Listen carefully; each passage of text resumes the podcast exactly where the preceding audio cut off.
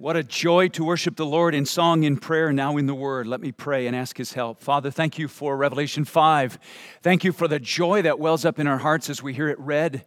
Thank you for the privilege we have to glory in your Son over this passage. Speak to us, use the frail, broken means of my effort and the powerful, indwelling Holy Spirit hovering over us, speaking to us in groans too deep for words the glories, the excellencies, the manifold glories of Jesus Christ on display in this passage.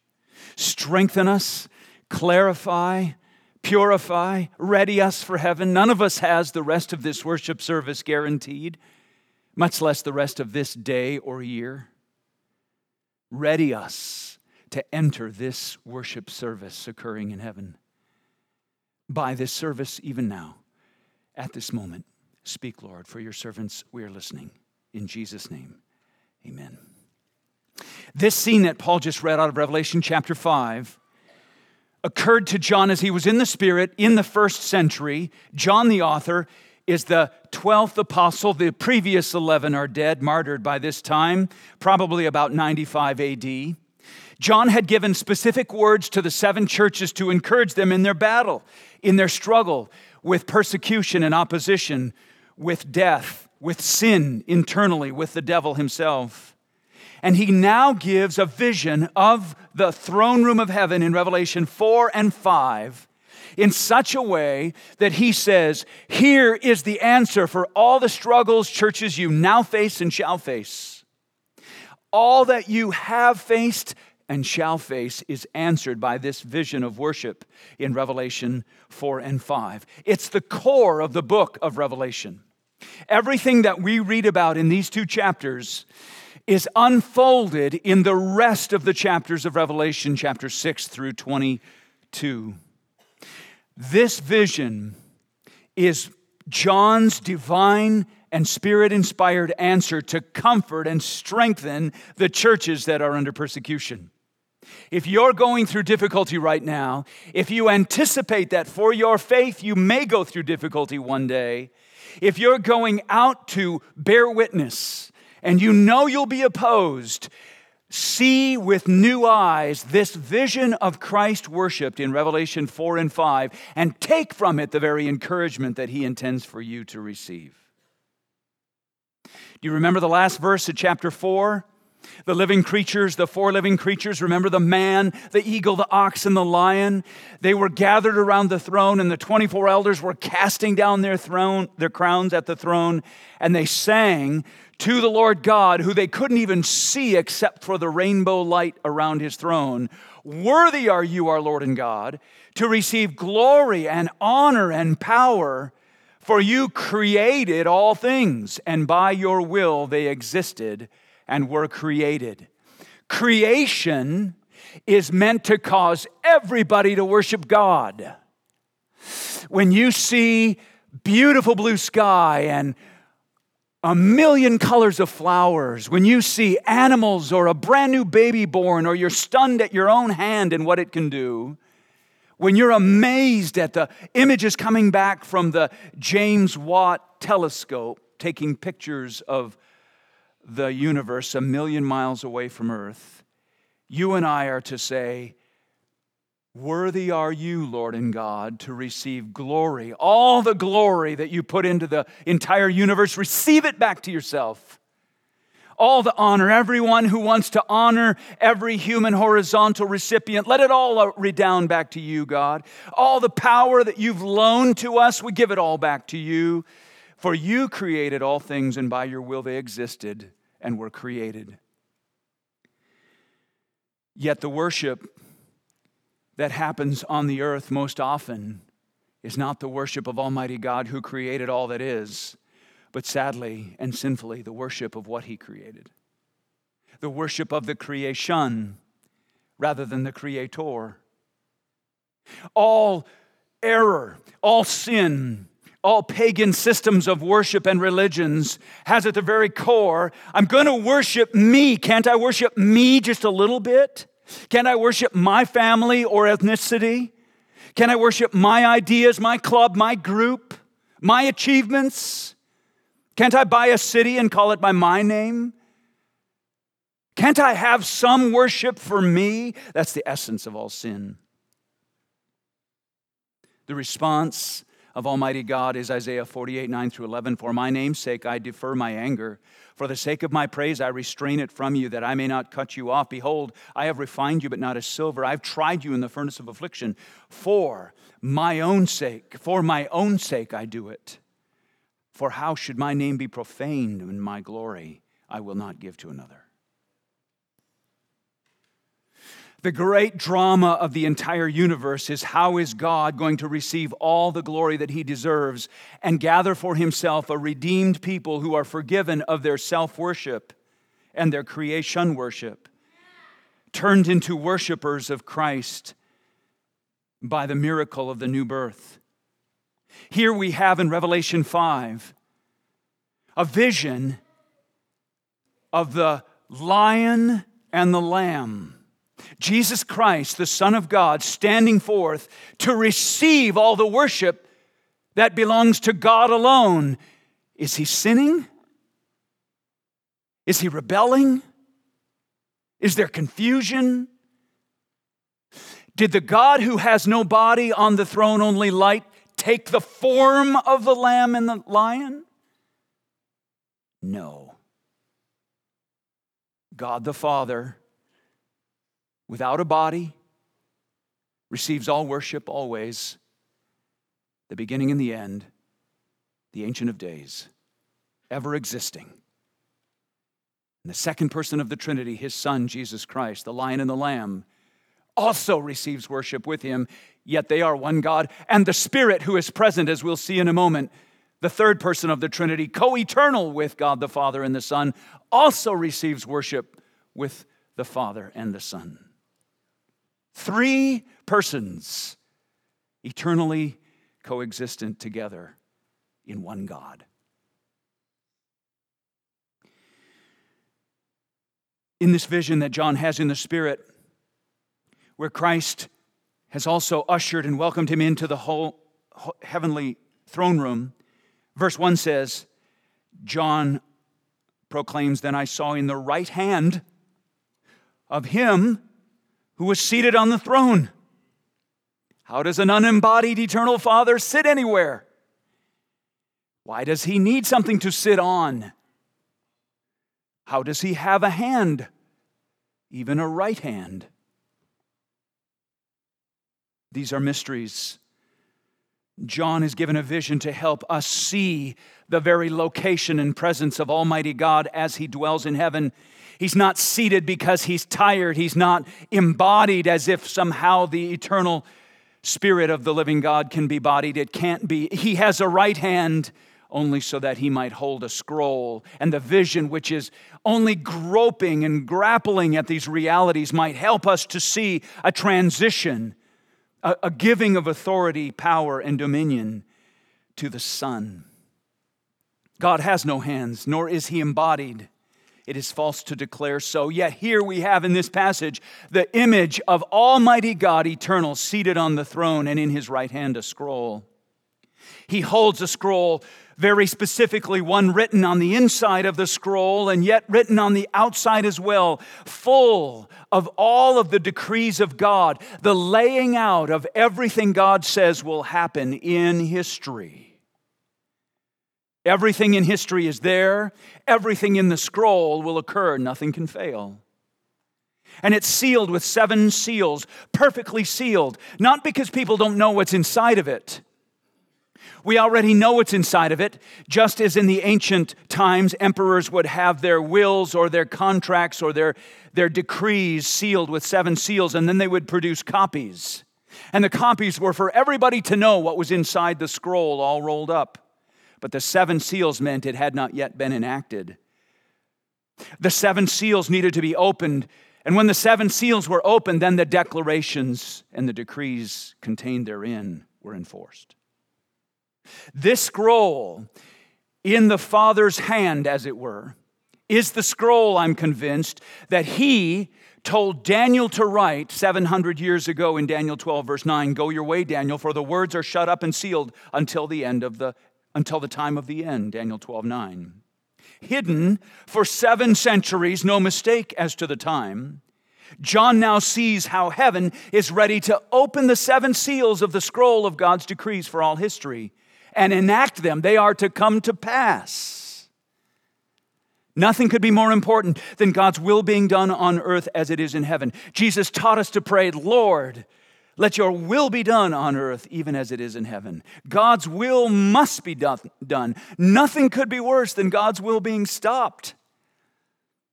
If someone was able to stop God's will, God would no longer be God, and whatever stopped him would be the stronger.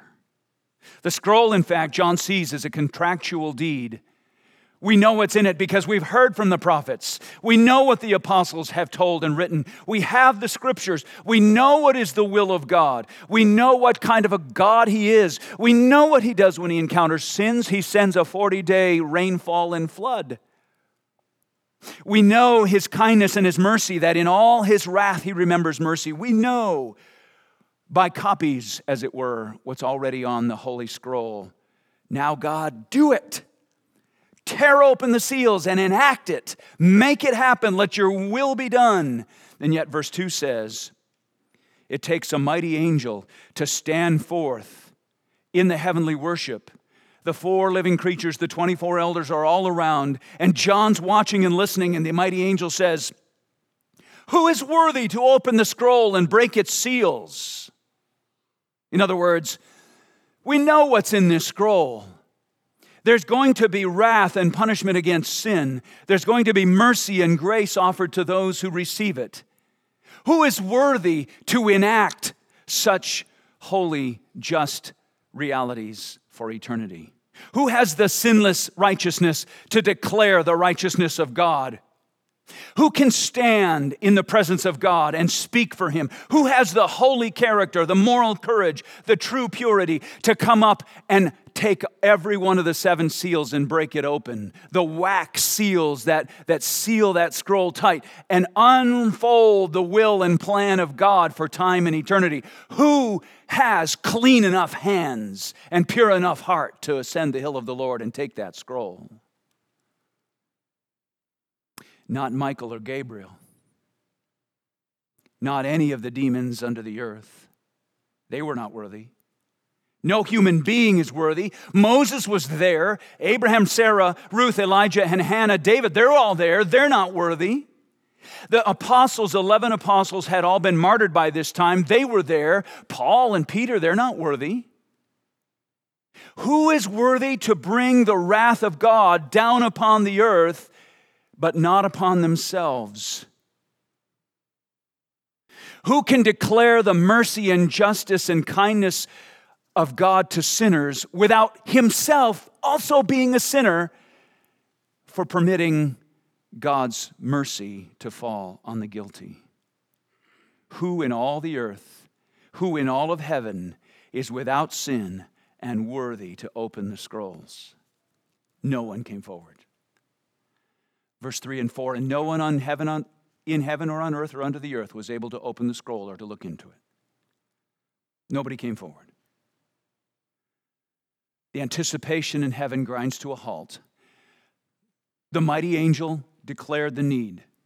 Everybody is waiting, breathlessly eager for someone to come forward. They all know who's present. They all know the virtue and honor and worth of all those who are present, and not one of them comes forward. So John begins to weep. Look at verse 3. No one in heaven or on earth or under the earth was able to open the scroll or to look into it, and I began to weep loudly. It literally says, I began to weep and weep because no one was found worthy to open the scroll or to look into it. John is weeping because he, he can't bear to think the thought could all the prophecies of the Old Testament fail? Could all the prayers of the saints be a sham, a wasted joke, like the persecutors and accusers say they are? Could all the promises of God contained in the Bible collapse and fall to naught? If God's plan in reality is not unsealed and it's not enacted, does, does everything He promised fizzle out and fail? All our suffering would be in vain. All our faith would be futile. There would be no justice restored, no resurrection from the dead, no joy, nor hope then. If not then, then not now, not ever. Can you imagine a deeper existential grief than coming to the idea that your death and the death of everyone you know and this world and all the creation's beauty that you've already seen was all a colossal exercise in failure and despair. Can you imagine a weeping deeper and darker than gazing into a black hole of despair because nothing matters at all? The vast majority of the people in this world, the vast majority of the people in this country, the vast majority of people who ever lived on planet Earth are ultimately staring into this black abyss right now. Some because they intentionally take it to themselves and label themselves atheists. In 1903, a famous atheist named Bertrand Russell, whose booklet, A Free Man's Worship, is influential and passed around all over the internet, influencing many, many thinkers today, more now than it was back in the early 1900s. In it, he claimed there are two twin truths on which to build your life fate and despair. You can just imagine the people who flocked to him. Build your life on two truths fate and despair. They are supportive of a thinking person's life, he said. Then his closing sentence only within the scaffolding of these two truths.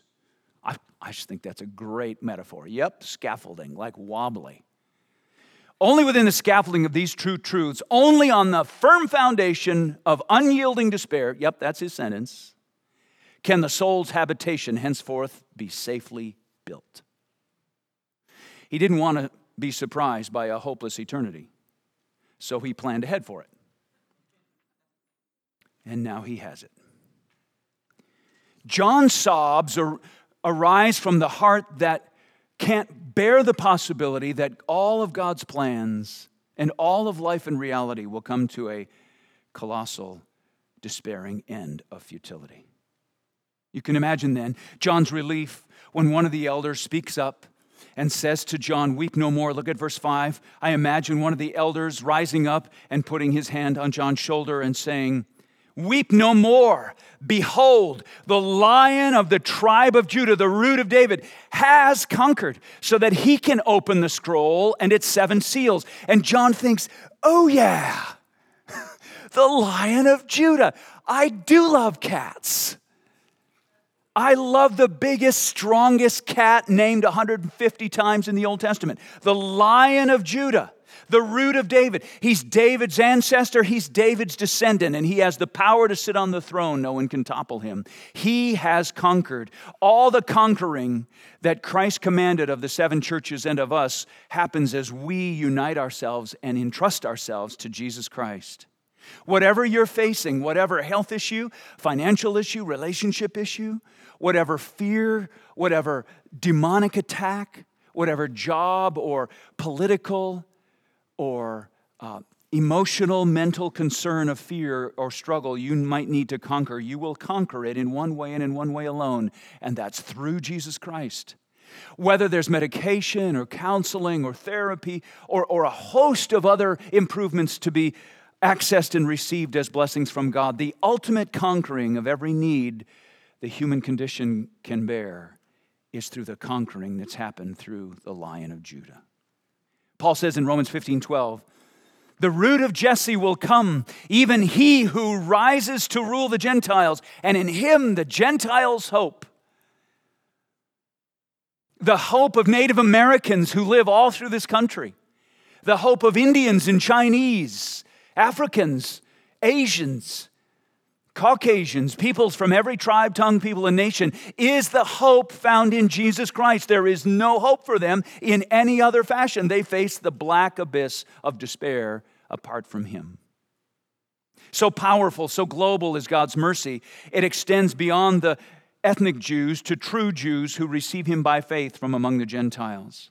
He's the lion of Judah, and Judah is defined by all those who believe in the Lord Jesus Christ, Galatians chapter 3.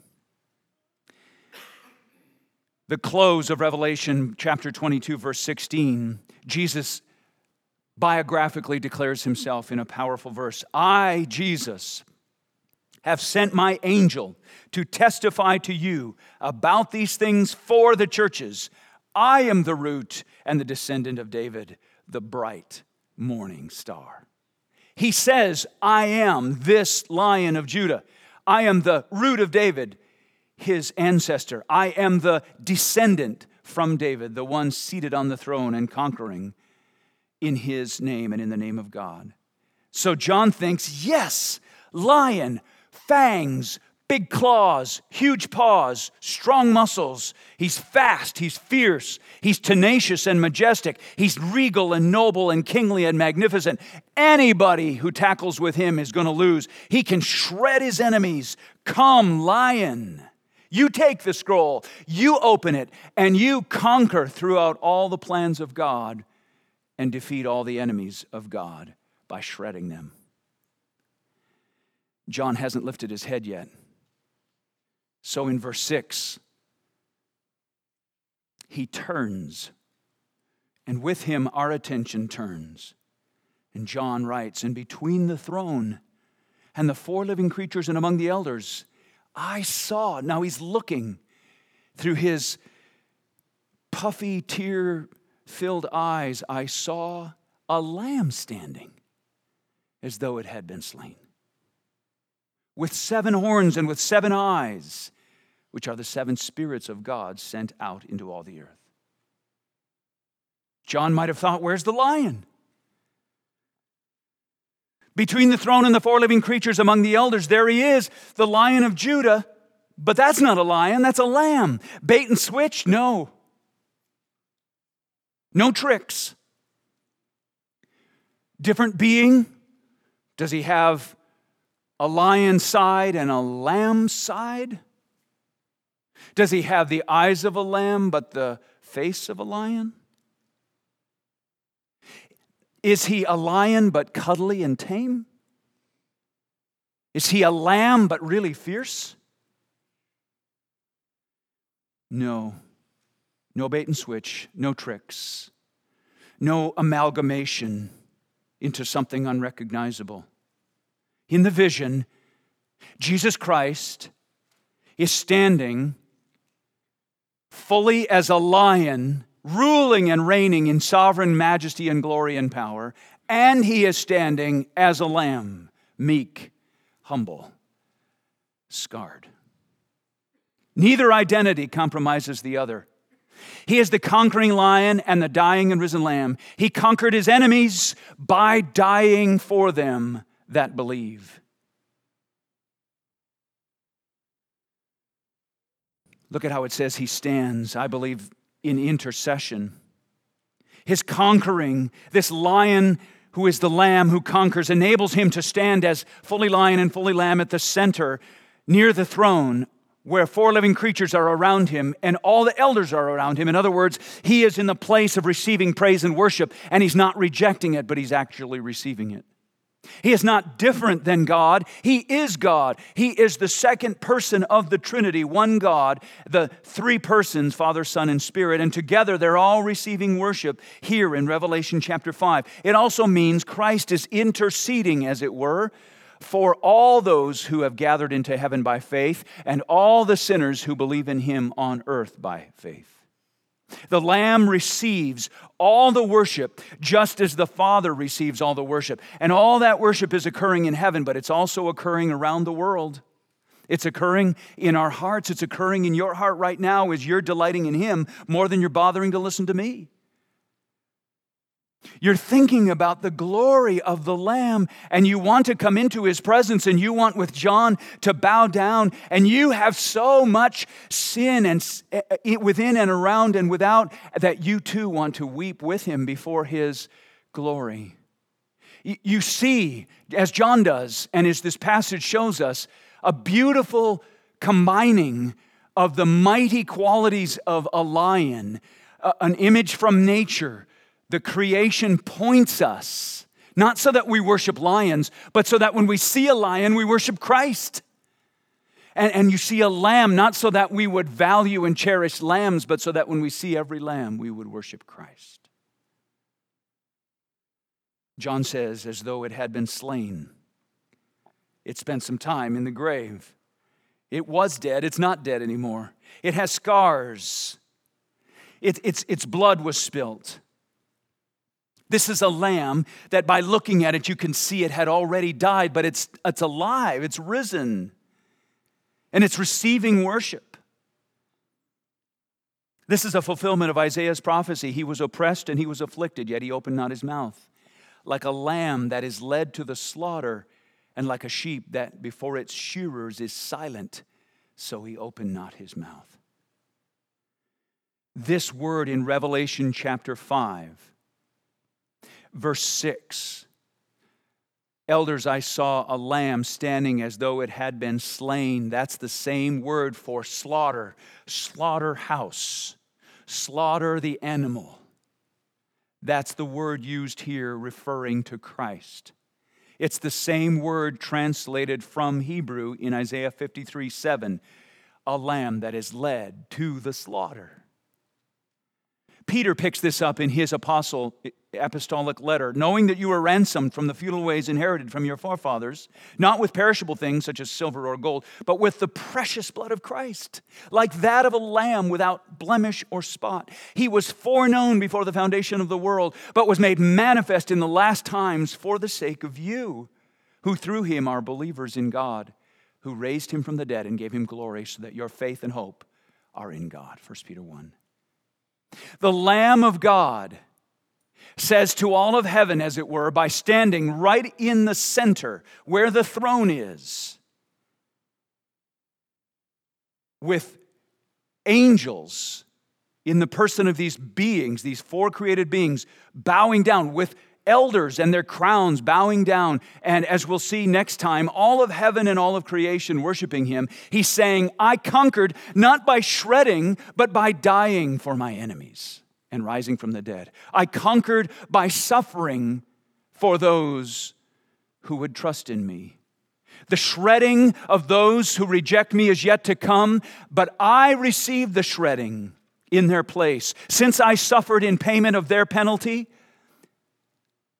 I uh, give to them my life for all who will receive it. I am worthy, therefore, to open the scroll that guarantees their salvation, and I am worthy to open the scroll that guarantees the judgment and destruction of all who refuse me. I am worthy, says the Lamb. I am worthy, says the Lamb. Look at my scars. These scars, the Father and the Spirit and I planned together before the foundation of the world. And I'm not ashamed of them, but I boast in them, says the Lamb. They reveal I am worthy to open the scroll and enact the Father's plan for the ages. Even a lamb can roar. This lamb has seven horns. All power and might belongs to the lamb. The lamb has all the power there is to enact what's written in the scroll, the decrees and promises and judgments of God.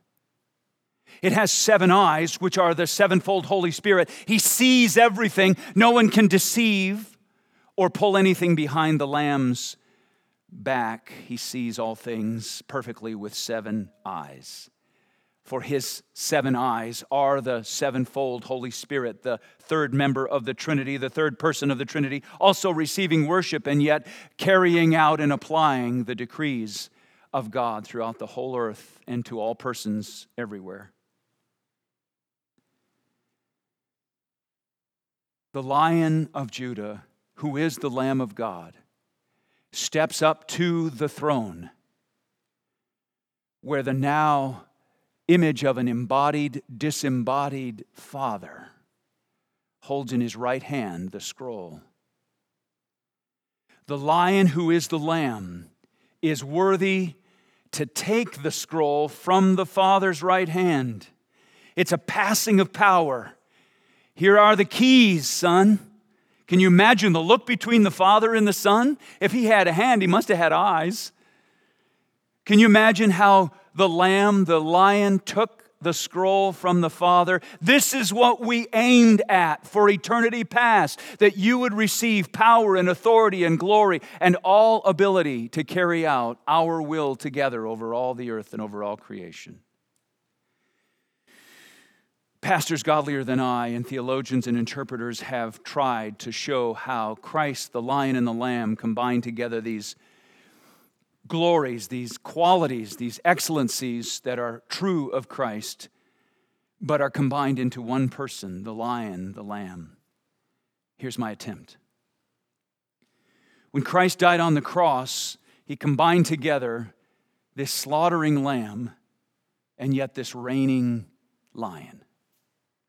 On the cross, Christ was profoundly humiliated, yet at that same time, he was lifted up in glory. On the cross, he gave himself up as utterly powerless, yet in dying, tore the curtain of the body and all of reality in two. On the cross, he resigned himself to the Father's will, yet held absolute sovereignty over the world while he died. On the cross, we see perfect obedience to the Father, yet always remained equal with God. On the cross, he loved his Father perfectly, yet he was also loving his enemies perfectly too.